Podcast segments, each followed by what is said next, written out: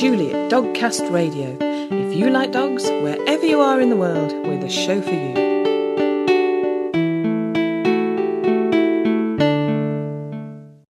Hello, and welcome to episode 115 of Dogcast Radio. In this show, we have our Crufts coverage. He's actually giving me the will to live again. He's actually my knight in shining armour with a waggy tail. Plus, an interview with Nikki Moustaki talking about the Westminster show. I think it amazes first time visitors when they go down and they speak with the dog owners and they realize that, yes, these are pampered show dogs, but they're also hunting dogs.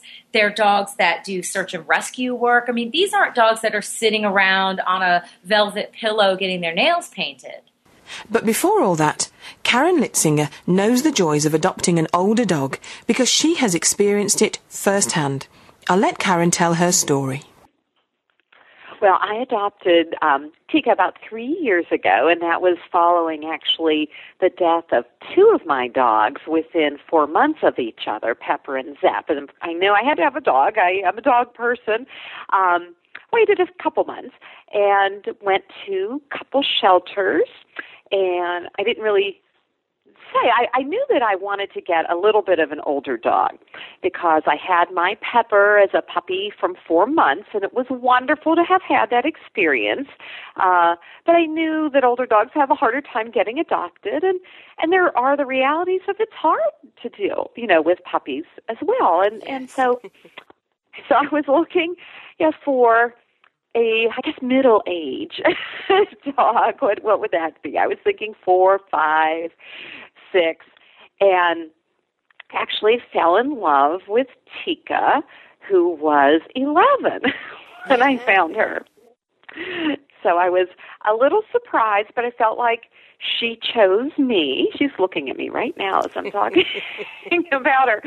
I was trying to be all, you know, organized and going around the shelters and writing know, names because I wanted to maybe look at two or three dogs and go in the little room for the meet and greet. And I actually passed by her. Um, I think I saw her once and then I came back. I was going around and around. So the second time I saw this cute dog and I pull out her paperwork and I see she's 11 and I said, "Oh, you're an 11-year-old. That feels too old." And I went around again and I pulled out her paperwork, still not realizing it was the same dog. And I'm like, "Oh, you're the 11-year-old." And I I said, "No." No, again, to adding her to my list. And by then I went up and down um, with who I was going to put on my list. And I came back and I I wanted one more dog. And not observant that I am, I pulled out. I stopped at her cage again, not realizing it's the same dog I keep coming back to. Pull out her paperwork, and I'm like, oh my gosh! I like just then cause she was laying there the whole time, and then she clip clopped up to the front of the cage. I just started crying. Oh. I just, it was just almost love at first sight, but I'm, I have a logical part of me that I still looked at like two other dogs. Yes. But, you know, and conveniently, of course, the shelter volunteer comes up. I mean, who knows how planned or observant they are, but they said, "Oh, we're taking Tika for a walk. Would you like to come?" and and I did, and she gave me that look when I was walking her, she sort of turned around and looked at me, almost like, you know, you're taking me, aren't you? oh. so it was wonderful, and I did say, I, I and you know, and we can, you know, talk a little bit from my my previous background is that I uh, have some pet bereavement background too. And so at the time I'm thinking, oh, I didn't really want an 11 year old. And then I fell in love with her. I thought, well, for me personally, you know, who who can be better for her than a pet bereavement counselor? Yes. But anyone could be It has been wonderful for her as a as a yeah. new new home and new leash on life. Yeah, yeah. So, you know, as you say, that that does feel old to sort of take a dog on at eleven. So, how did she take, you know, this new, as you say, new start in life? How did she take moving to your house and settling in? Oh, I mean, it's it's actually funny you you ask that because I tell this story all the all the time. I was at the back door where I'm letting her in. I open the door and she charges in just like my other dogs used to charge in oh. the house. You know, like, oh, we're home. And she charged in and she sniffed around a little bit. And I don't know if she went upstairs or not, but she sniffed around and then she, like, I swear within two minutes, plopped down right on the old dog bed of my other dog, just like, oh, I'm home. I mean, it was amazing. And she actually was a very easy dog. I mean, my partner and I would be like, can you believe her? It's like she's been here forever. It was just so easy. And she was house trained. She knew how to use the dog door. She didn't beg. I mean, she was a little better than my other two lovely, love, love dogs. oh, bless her. Yeah. So, in um, you've sent me some um, information through about um, older dogs, um, mm-hmm. and sort of one. This is from the um, American Society for the Prevention of Cruelty to Animals. So, if anybody wants to go and look at this, and we will have a link on on the dogs Dogcast uh, radio site to this. Um, but that's sort of one of the things, One of the points they make is it's just easier. You know, it, things like they're easy to train. They're not a twenty four seven job. Um, they settle in quickly. It's easier in many ways than taking on a puppy. Oh, absolutely. I mean, you're not having to worry about them chewing your shoes or having accents. I mean, there can be a little adjustment period. She had no adjustment period, but any dog that's in a shelter might have a little adjustment period. You don't have to get up in the middle of the night to take them out because they've got puppy bladders. I mean, it it really and they understand no, you know, they because they, they've lived with humans. They understand who's in charge and and um, you know, they know how to usually walk on a leash. They're they're ready ready to go for you know whatever it is you might be doing whether it's hiking or walking or just hanging out you know if you're not that active i mean if you're not a runner you know you you might not want a puppy that you have to take out and walk multiple times uh i remember when i had a puppy um someone told me this wonderful phrase a good dog is a tired dog and a tired dog is a good dog. Well you know you're not having to like wear out your your dog to get your life back. You yes. can have a normal wonderful life from the beginning with a little mature dog. Yeah yeah. Now obviously tika sort of wasn't ready to just retire and have a, a, a quiet life because you um you did therapy work with her didn't you? Yes, yes, right. I I I took, I actually, I think I got her in July, and we enrolled in dog therapy classes for the fall. I, I, I had wanted to do that with my other dog whose temperament wasn't quite so good and the second dog had great temperament but i didn't want to take one dog and leave the other behind. And tika was just the sweetest sweetest dog. I mean her notes the notes about her at the shelter were just you know adorable sweet sweet dog. And she you know, did the therapy and we went to two different facilities. So she's been doing therapy, dog work for three years. She's like coming up and just knows she's being talked about here. It's very interesting. and, and she really was in such good shape. I mean, I still remember when I did the meet and greet in the little crate, you know, in the little what, meeting room at the shelter. And then they took her back, and I watched her walk. I'm like, she's got a little trot left in her. I see. And she did. I mean, she was. I had a hard time keeping up with her at the park. I mean, walking. I was keeping up with her because I was doing some off leash walking, and um, even now, even three years later, it's 14, you know, on the way back to the car. I'm having to move. yeah, yeah. So she's 14 now, and she's, it sounds like she's doing really, really well. Really, she she has. She's um, really not had any health problems for the three years. Although I did say when we chatted informally, she just started to have some things going on just a, a month or two ago, which you know the vet and I we aren't quite sure what it is. It's like a little you might hear in the background her dog door she's going in and out of. Um, she had like a like a fainting kind of thing. I called it a seizure, but it wasn't a seizure, and we we're still trying to figure out a little bit what it is, and it, it may be heart related. But she like gets up ten minutes after and walks around like nothing's happened. So it actually, ha- I've pulled back her walks to be shorter, and I actually have stopped her with the pet therapy because, you know, as my trainer said, you know, you always have to focus on the well-being of the an- your animal, Yeah. not you know the the clients. And the clients were so sweet. They sent her little get well cards. I mean, even that is a gift. I mean, I was in tears when I got these get well cards they made for Tika, and I thought, oh, this is beautiful. You yeah, know. yeah. Dogs really get under people's skin, don't they? They just love them. Absolutely. Yeah. Right. Yeah. Okay, let, us talk about some of the issues because if you know, as you say, there there are some reasons that that you would sort of maybe hang back from adopting an older dog. But you know, let let's talk about them and see what the, the facts are about them. Because I mean, one of the worries people might have is, you know, don't older dogs cost more in vet bills? Mm-hmm, mm-hmm. Right, right. And and actually, I was looking online, and and it, this is a little bit of a gray area in that um, it depends on what age you're talking about. About you know, puppies. Actually, this was from a PetPlace.com um, resource. It showed they're almost twice as expensive, especially the first year, as as dogs. And now, um, sort of average, you know, age dogs. Now, there's probably an issue when I read further, like when you get about at the age eight, they might start to have a little more medical costs. Now, Tika really didn't. I mean, she just had her regular checkups, and that's it. Mm. Um, until just you know when she's 14.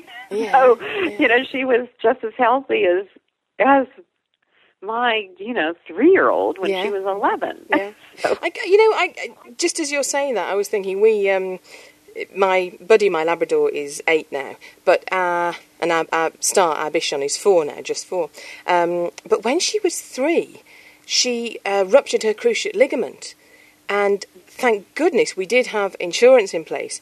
But that cost. Um, I'll have to work it out in dollars, and I will put that on the site what it is in dollars. But I wasn't even trying to talk dollars. but no, well, her, her cruciate ligament cost us two thousand pounds. You know, Yeah, so I, you know, at any age, they can, you know, they can at be any age. And I was just going to say that, Julie. You just never know. I mean, you don't, you don't know. And you could have an older dog that doesn't have any extra costs and die quickly as a, with a heart attack, and you don't have any, you know, Yeah. extra costs.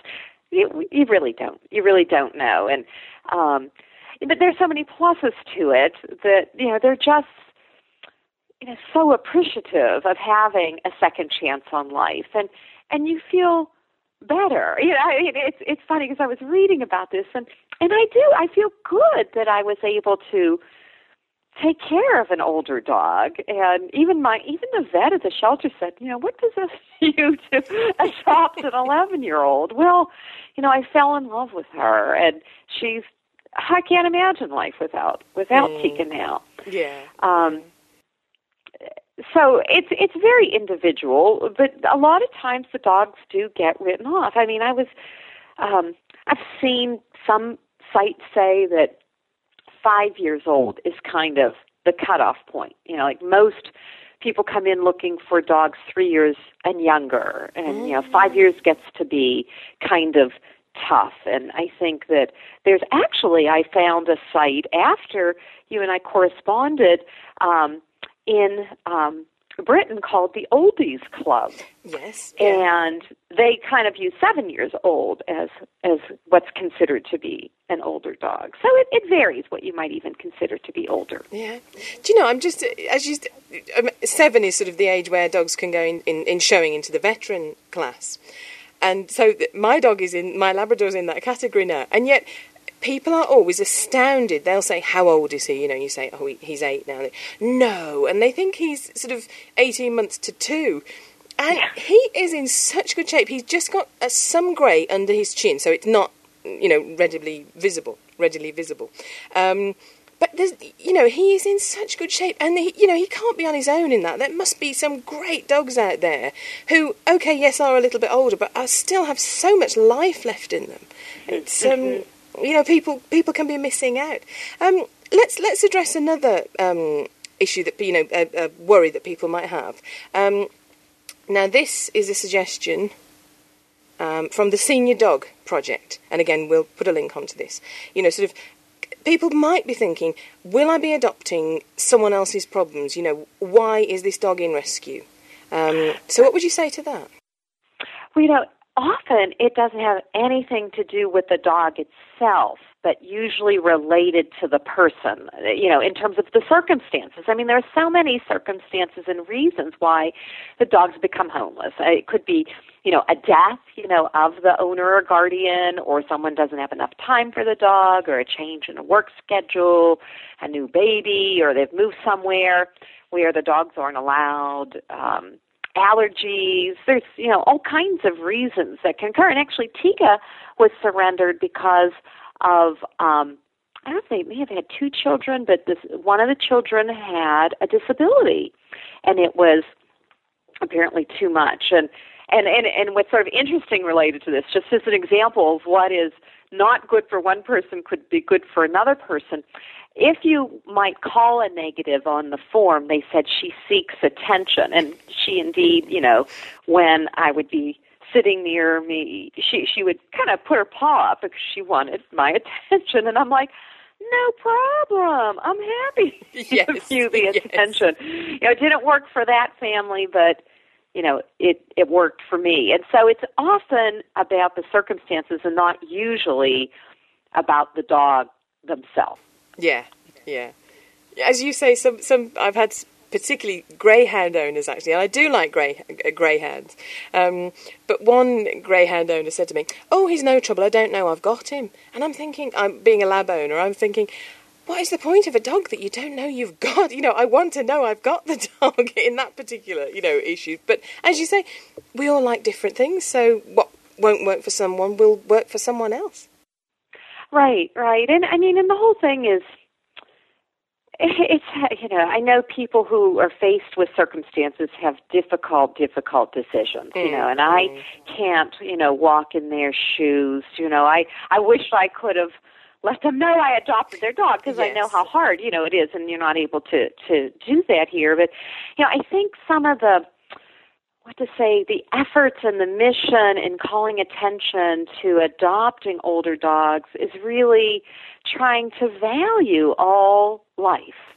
And there's um, a site I was reading a little bit about called the Grey Muzzle Organization, you know, and you know, and their you know vision is about you know that no old dog dies alone or afraid and that they're not disposable commodities. Mm. And i lo- i love this other piece of of looking at what you know the value of older dogs besides that you know they're they're not going to chew your furniture and they're already house trained. And, and you know what you get. That's the other big thing is you know you know what size they're going to be. You know what their temperament is which you can't tell you know with puppies.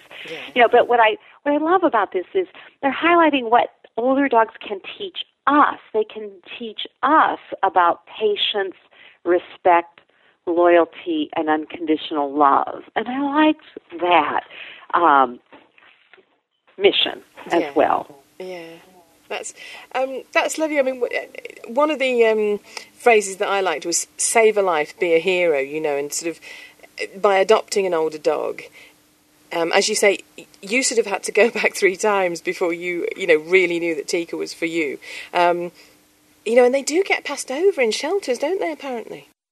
They do. I mean, that's the thing. And I think even though I think there's a trend to have no kill shelters, but, you know, they are often considered unadoptable because, and that's, it's just, you know, why, why don't they have the same right to live out their life naturally as everybody else does? And, and so that's really looking at the dignity, um, that we don't consider, you know, Mm. people dispose of. I mean, it's also related. How do we treat older people? Older people too. Yeah, You know, yeah.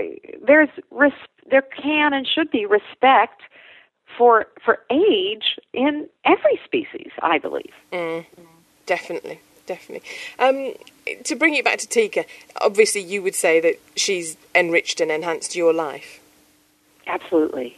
Yes. Mm. Yes. You know, in so many ways. I mean, she's just you know another sweet, sweet creature that she was the right dog for me. You know, regardless of age. I mean, I have to say that regardless of age, she was the right the right dog for me. Not that you know we can have a lot of right dogs, but she was adorable. And I think there's a sweetness about her age. I mean, there's a wisdom in her eyes too, and and I just think maybe I'm projecting, but a gratitude, you know, that I feel from her, and and a vibrancy. You know, it's it's just fun when people say, "Hey, oh, I can't believe she's 11. I can't believe she's 12." and you know, besides being a, a pet therapy dog, I do want to say one other um, accomplishment. You know, here she is. You know, 11, 12, 13, yeah, 14. She actually has been featured on a do- uh, sympathy card, a dog sympathy card that an artist friend of mine who actually did artwork for the Pet Loss CD that I wrote um, created when she was dropping something off and just as a photographer taking a lot of pictures and she just had is now immortalized. mm. I've I've checked that link out and she's gorgeous. Her eyes are beautiful. Yeah, she is. She mm. is. She is. yeah. Oh, she's beautiful. Um, we'll put that link on as well. Um, you've mentioned the, the pet loss CD, and we do have we've we've talked to you about the pet loss um, CD before. But where can people find out about that? Um, sure. My website that describes the CD is www.healfrompetloss.com. And there are other links there in addition to describing the CD. I wrote this, I referred to my two dogs earlier, Pepper and Zep, who died within four months of each other. And I created the CD to help other people. I'm actually a licensed professional counselor as well. So it's not my story. It's really helping people through the psychological pain and to know that it's normal and natural to grieve deeply because they're members of our family. And so there's a lot of, and some beautiful, beautiful heart music in the background too. And my site also has links to other resources. Um, some internet chat rooms, etc. And that's www.healfrompetloss.com. I mentioned Star's treatment cost almost £2,000, and that works out to around 3,200 US dollars. So thank goodness we had insurance. You can hear Karen in episode 110 of Dogcast Radio talking about her CD, Heal Your Heart Coping with the Loss of a Pet. And you can find out more about her at her blog, healfrompetloss.wordpress.com. And I'm so glad that Tika found someone who appreciates her for who she is, despite her age. Crufts 2011 covered more than 25 acres of the National Exhibition Centre in Birmingham.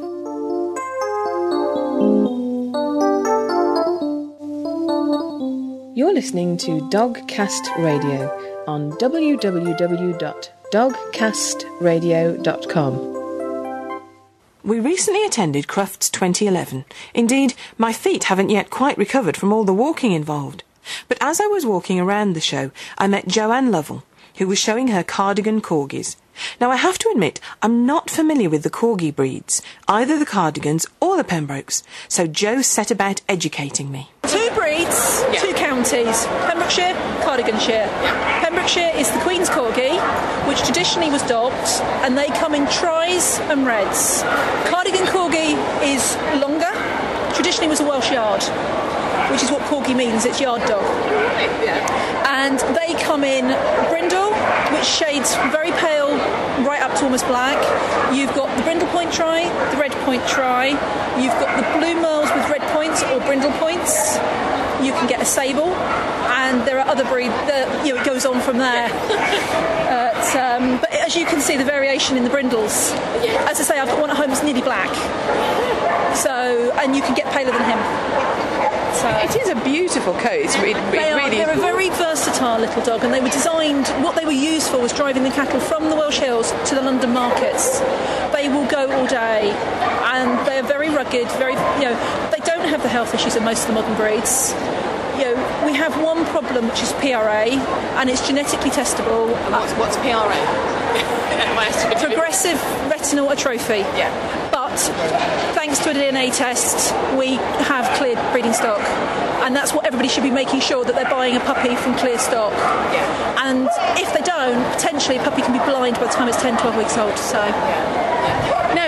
Uh, you've just said they, they drove the, the sheep, the cattle, such a long way. Because so, are they a high energy dog? Oh no, they're quite happy to spend the evening in front of the fire with their feet up. You can either take them for a walk all day or they'll be with you all day. They're not high maintenance, and I would actually say versatile is what you know. They're happy being part of the family. They love agility. Some people are now doing tracking with them. They are still some farmers are using them still as herd dogs, and an all-round family dog. Also, quite good guard dogs. Uh, they will tell you if there's people around that shouldn't be. Yeah. And I've actually got one living with my 91 year old grandmother at the moment, and that's his job to say somebody shouldn't be there. My aunt walks him, but he's he's happy living with her in front of the fire most of the day and getting his walks twice a day from from a, a fitter relative. Yeah. So, I mean, you're making them sound a really good breed, uh, and you know, sort of, they'll go with a, a, an older person, a family. You know, they'll fit in with you, but they're a vulnerable breed, aren't they? That's due to the numbers being born. We don't have many people breeding them in the UK. Part of that, I believe, I'm new to the breed. Um, I've only had them three years, but there were some breeders a few years ago that were giving them away. They could not home these puppies and they are now more popular in Europe and in America. And I think in this country, if you look at what's popular, it's what's known, what's seen about. People don't know anything about them, and it's a real shame because they're such good. I mean, I got into them because my children wanted a dog they could walk. Yeah. And from one, we now have five. I mean, I have to say they, they are very uh, chilled because we've got the two of them here. They're not making a sound. They're just happy to just. They have their moments, like you know, like most dogs. They can be. I mean, I always, I always laugh at them. I've got one at home that's very much switch on, switch off. If I put him on a grooming table, he goes to sleep. Put the walk, put the lead on him, and take him for a walk, and he's he's, he's bouncing, he's happy, and he's out there. So they're sounding quite intelligent. Are they easy to train?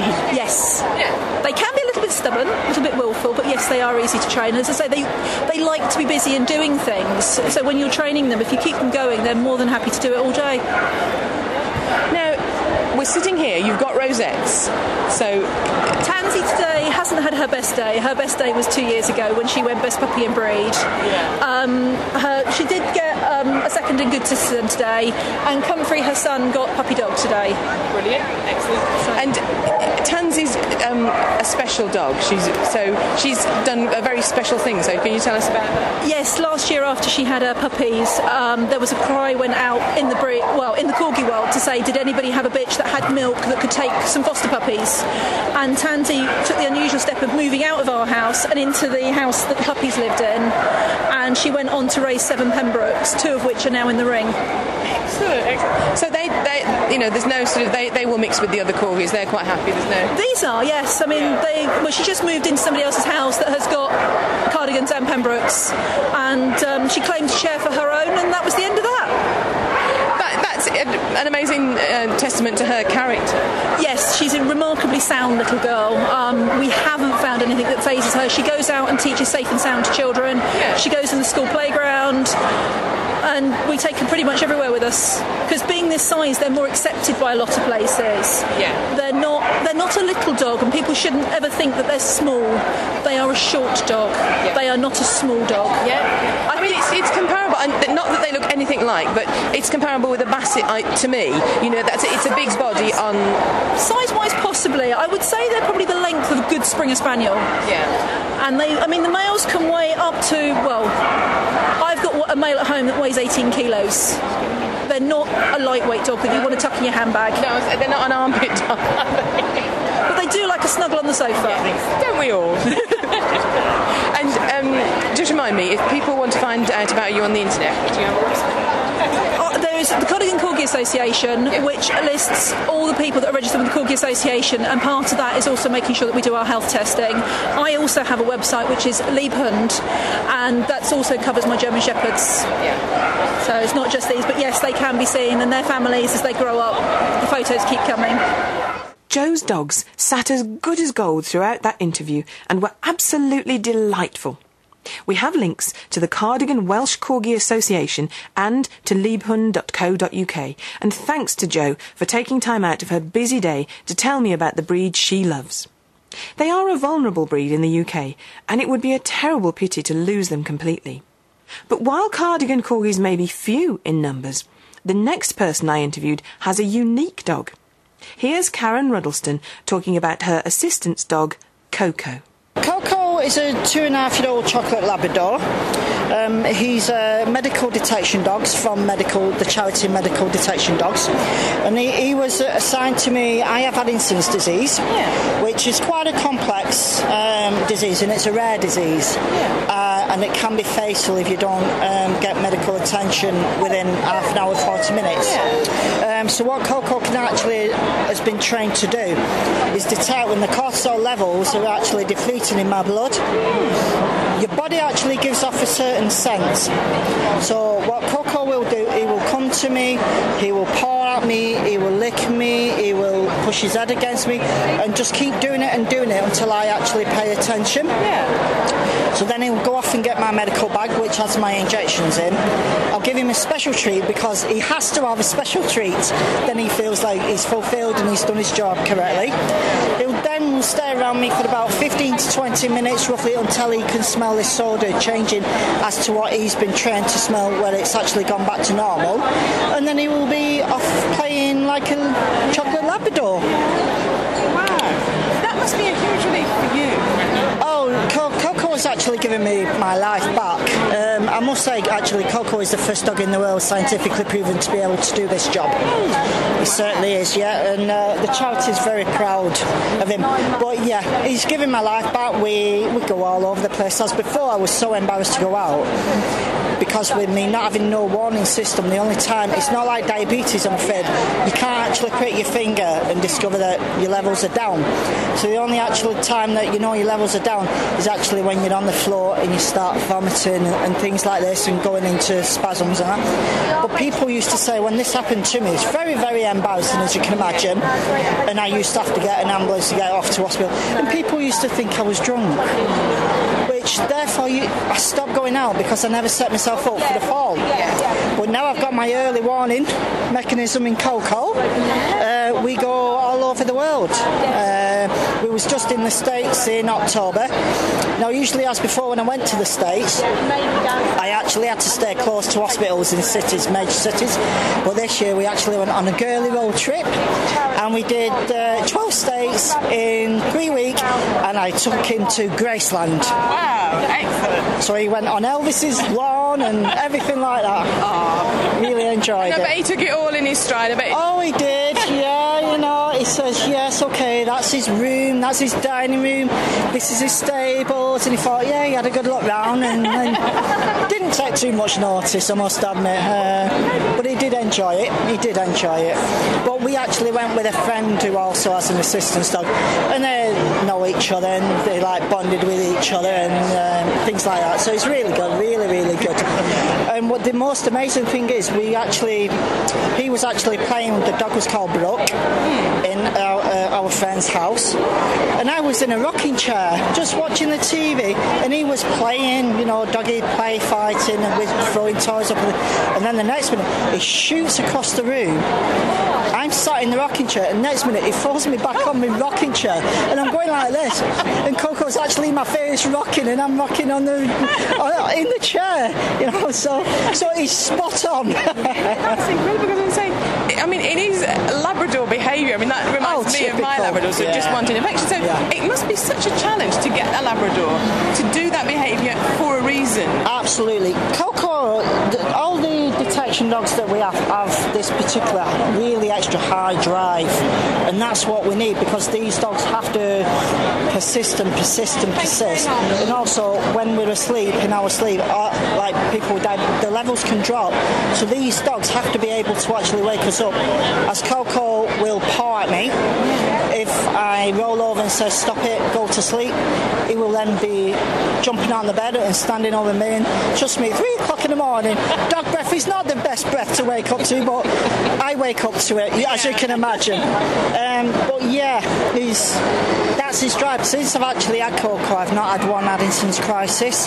So I've been hospital free now for nearly 18 months. Excellent. And before that, I mean, how, how often is an attack? Oh, it, it could be once a day, could be twice a day, but then I can try and sort things out myself. But if it gets really bad, then it is hospital treatment straight away. And it was happening more and more regularly, um, and they were getting more and more severe. And uh, of course, more you have, more damage to the organs, so then you encounter other problems as well. But um, he, he's kept me safe and well and travelling. So he's actually giving me the will to live again. He's actually my knight in shining armour with a waggy tail. Oh. But the thing is with Coco as well, he was a rescue. He. The family that had him, very, very nice family, but unfortunately, chocolate Labradors need a lot of time, a little bit extra more because they say they are the more zany ones of the family. So they actually donated him too. Um, and they never knew, well, they didn't, they actually said he was going into the dog's home. Yeah. So uh, the charity actually tried doing a, a career change for him and see how he went. And he was qualified for doing his job when he was 13 months. He was fully qualified as an assistance dog when he was 15 months. So, and also we, with Coco and his job, we had to make sure that he was alerting. And by that, obviously, with any detection, you need the proof of blood results or any results you can get from hospitals, and also from the doctors as well. And um, so, what we actually did was we took saliva samples um, from Coco, uh, from myself, sorry, um, when Coco alerted. Uh, and then we sent them off to an independent laboratory, and he was 100% smack bang on. That is incredible that he, he can smell that. You know, I mean, obviously other people can't detect any change in you, but uh, he can. He can, yeah, because what, what we did to train him actually, we took um, samples of my breath and sweat on a special lint, and we programmed him in to uh, the special scent on on the actual uh, lint, and also we did like placebos, where when I was well, Yeah. we did it that way, and when I wasn't well, we did it what, so he could actually tell the difference. Um, I mean, if people like to Google Karen and Coco, can actually watch some film of him training, some film of him actually alerting, and it's really interesting. And he is currently the only one in the world that's proved. Coco is the only dog in the world that is proven to be able to do it. Does the charity have a website? Yes, the charity does have a website that you, if people would like to look at. It's www.medicaldetectiondogs.org.uk. Brilliant. Thanks, Karen, and enjoy the rest of the Thank you very much, likewise. The change that Coco has made to Karen's life is amazing, and I'm so glad that such a bubbly, fun lady doesn't feel unable to go out and about anymore. We have a link on the Dogcast Radio site to the video of Karen and Coco. Claire Guest is the woman who trained Coco, and I was lucky enough to talk to her too. I asked her if there are any other dogs she's training to detect Addison's disease. We have a dog actually that works for a lady who's got um, Addison's uh, disease and type 1 diabetes. But the interesting thing in that case is it's a very complicated um, situation when you have both conditions, and, and the lady with Addison's has not got as severe a condition as, as Karen. But the dog seems to use the blood sugar as the marker in that particular case. Now, that's because there is a relationship between the blood sugars and the adrenal glands. So when the blood sugar dips, it tips off. Yeah, the adrenal glands actually try and get try. Uh, uh, and the adrenal glands are actually controlling their blood sugar to some degree because obviously if you're going to run and fight, it's a fight or flight cortisol, you need more sugar in your blood. So there's a very complicated mixture. But we are now about to work with another client who has both Addison's and some type 1 diabetes, and he has really quite severe Addison's disease as well. So it's going to be really interesting to, to, to know to find out what the dog uses as a marker there because the dogs are obviously using the most obvious marker, I suppose, the most obvious single signal that something's going wrong. Um, and of course, in, in Karen's case, you know, she has the the the, the um, Addison's condition, and so her dog is is um, telling about cortisol levels. Well, that's what we believe. Yes. Uh, obviously, you know, uh, it's. The, the proof really is in the pudding that, that, that Karen's health has been very good for the last year and a half. That she had no hospital admissions, and uh, um, we have done some. Uh, Karen takes swabs for sometimes uh, salivary swabs where you can measure cortisol, and it's quite clear the dog is indicating 100% of the time. It, it's just a fascinating field because the, the um, as I understand it, the diabetic alert dogs detect a problem before equipment Absolutely, can. exactly, and, and, and, and we don't really know how that how that's happening. Basically, some some people with very very brittle diabetes have these con- continuous glucose monitors that they have that go into the bloodstream. And the interesting thing is that the dogs are picking up lows before the, blue, the glucose monitors, and for people with very very brittle diabetes, like little Rebecca who um, has seven-year-old Rebecca with Shirley, her blood drops so quickly within a quarter of an hour from a normal blood to a dangerously low blood that the glucose monitors don't warn in time, but the dogs do. And the dogs aren't even having access to blood. It's just phenomenal Yeah. how they're doing it. And the, the endocrinologists are so interested because they're saying, well, how could this be? How could this be happening? You know, how could this be the case? So, so much to learn. You've men- mentioned Rebecca and Shirley there. Shirley is, is her alert dog, and it's, Yes. I mean, the, the um, we'll try and put a link onto that because the, the, the film that she's done Yes. is amazing, and her mum talks about Yeah, it. You know, yeah, that's right. and the little girl says, "I love my dog," and you know, your dog entwines with your life anyway. But to have a dog that has given you know so many people their, their lives back to, to you know to an extent, it's, that's amazing. and, and it, that is exactly what they do. I mean, they they keep people out of hospital, and, and, and not only do they prevent emergency situations, so these are the hypoglycemic episodes, the Addison's crisis, but long term they're keeping people healthy, and this is a major point because you know if you're if you regularly suffer from hypoglycemia, then um, push people's you, you tend to run high bloods to try and prevent it. Yeah. So basically, you keep your bloods high because you're so frightened what will happen if you're going to get a low blood. Well, these high bloods over a short period of time, five to ten years, cause huge damage to the body. Um, amputation, sight loss, kidney damage, um, heart attack. So not only are the dogs able to warn people of these emergency situations, but they're also able to help people improve their long-term health. I mean, what a fantastic thing to do. I mean, it is just incredible, isn't it? Brilliant, brilliant. Um, where can people find out more about it on the internet? Uh, we have a website, www.medicaldetectiondogs.org.uk, and that will take you on. If you're interested in the cancer detection, you can click onto a cancer page, or if you're interested in the medical assistance dogs, medical alert dogs, you can click onto that. Claire mentioned Rebecca and Shirley, who were one of the five human canine partnerships nominated for a Friends for Life award at Crufts. And you can see a video of their story by Googling Rebecca and Shirley or by clicking on the link on the Dogcast Radio site. We also have a link to the Medical Detection Dogs site, so you can find out more about these amazing dogs who give people their quality of life back. 2011 marks the 120th anniversary of the Crufts Show.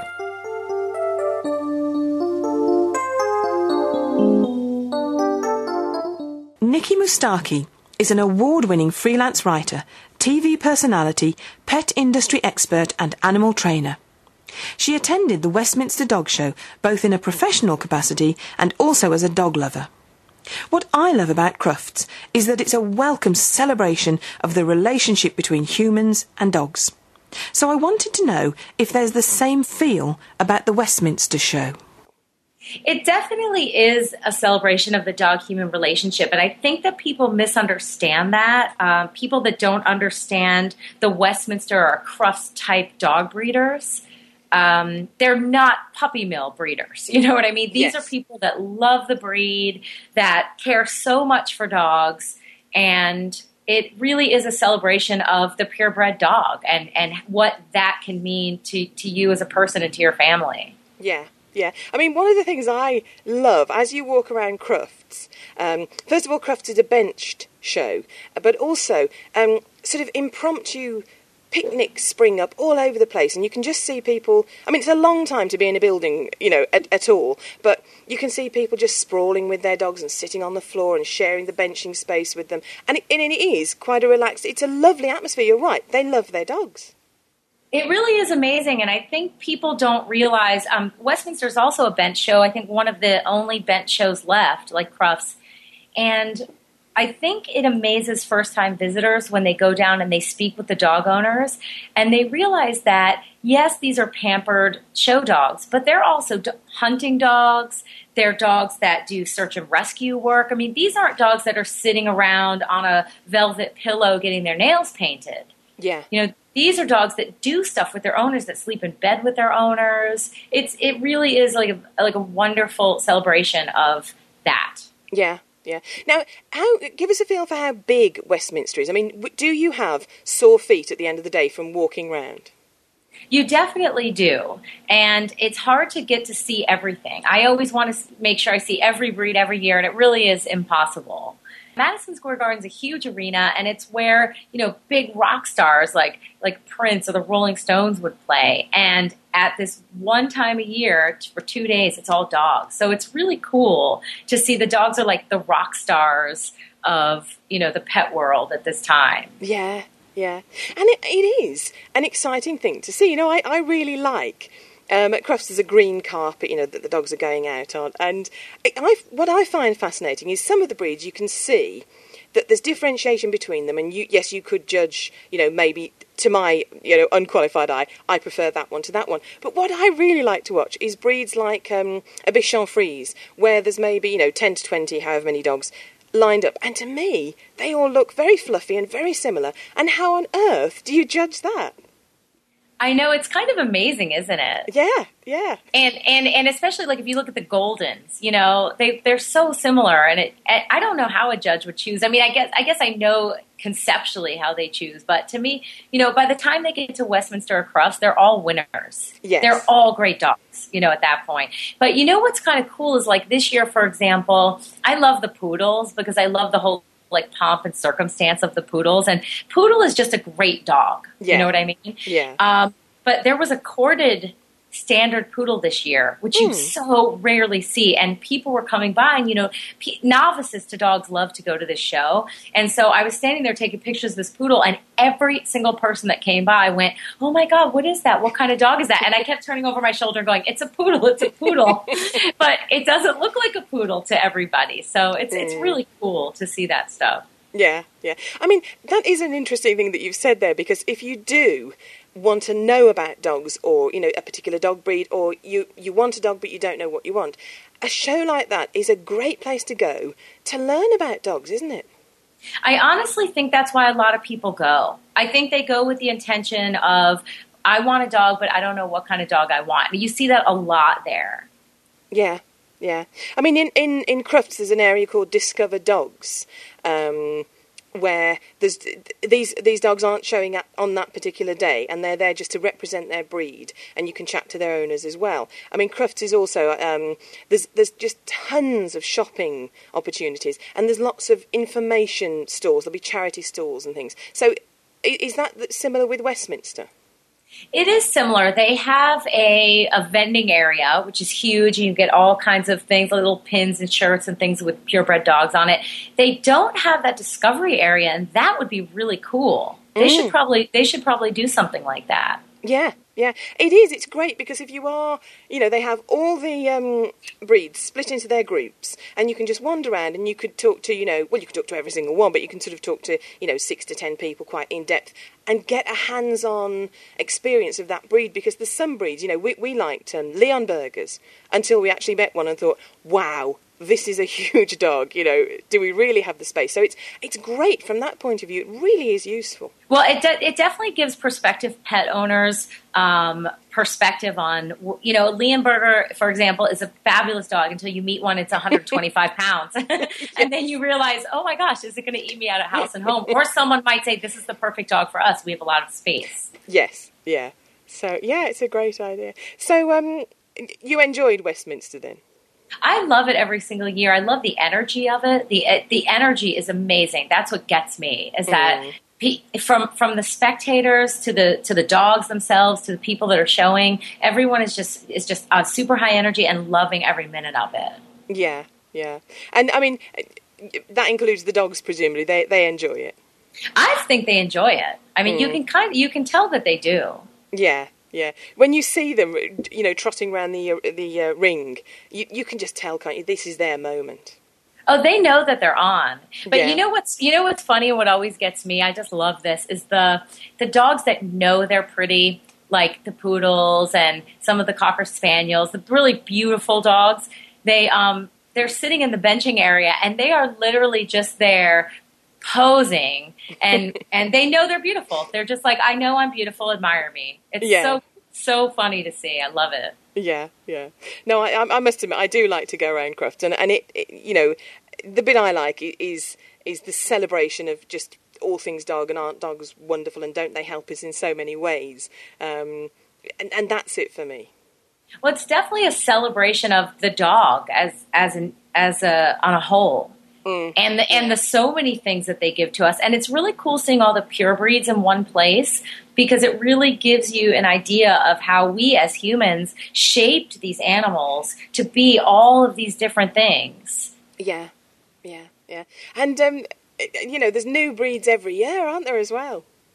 Yeah, it's really cool. I think Westminster had, I think, six or seven new breeds this year, including the Leonberger. That was fun to see. I always like to go and have a look at the new breeds at Crufts too. We have links on the Dogcast Radio site to the Westminster Show site, as well as to Nikki's site, nikkimoustaki.com. And in the next Dogcast Radio show, you can hear Nikki talking about her pet postcard project and about her efforts to raise awareness of Nitro's law. 41 different breeds have won the ultimate award of Best in Show at Crufts, but the Cocker Spaniel has won most with seven wins. We had an excellent Crufts 2011, and we got so much great material that we're going to bring out an extra Crufts special show. And in that, you'll be able to hear an interview with the Oldies Club mentioned earlier on in the interview with Karen Litzinger. Buddy and I were part of the Safe and Sound team, performing in the huge main arena at Crufts, and it's always a privilege and a thrill to walk out on that famous green carpet and be part of the celebration. I'm happy to report that Buddy did everything expected of him, and as usual, adored being amongst so many dog lovers. I'm also happy to be able to share with you the news that I now have a column in the popular UK magazine Dogs Monthly. So if you have access to one, do check out the Dog Days column right at the back of the magazine. But don't worry if you can't get hold of a copy. You can still hear all Buddy and my adventures via the Dogcast Radio show and blog, as well as our Facebook and Twitter feeds. Till next time, look after yourselves and your dogs. Thanks for listening to Dogcast Radio, available from www.dogcastradio.com. That's D O G C A S T radio.com. If you'd like to get in touch with us, and wherever you are in the world, we'd love to hear from you. You can do so in a variety of ways. By phone from the UK, you can contact us on 0121 288 0922. From the US, you can contact us on our American number, which is 315 849 2022. From any other country, you'll need your international exit code and then 44121 You can contact us on Skype with the ident Dogcast Radio. That's all one word, Dogcast Radio. By email, you can contact me on julie at dogcastradio.com. When contacting us by email, if you have the facilities, please record your questions or comments and send them to us as an audio file. That way we can include them directly in our programme. We can accept most formats, for example WAV, MP3. All these methods of contacting us can be found on our website, which is www.dogcastradio.com. And as ever, the final word goes to Jenny. What is a dog's favourite city? New Yorkie.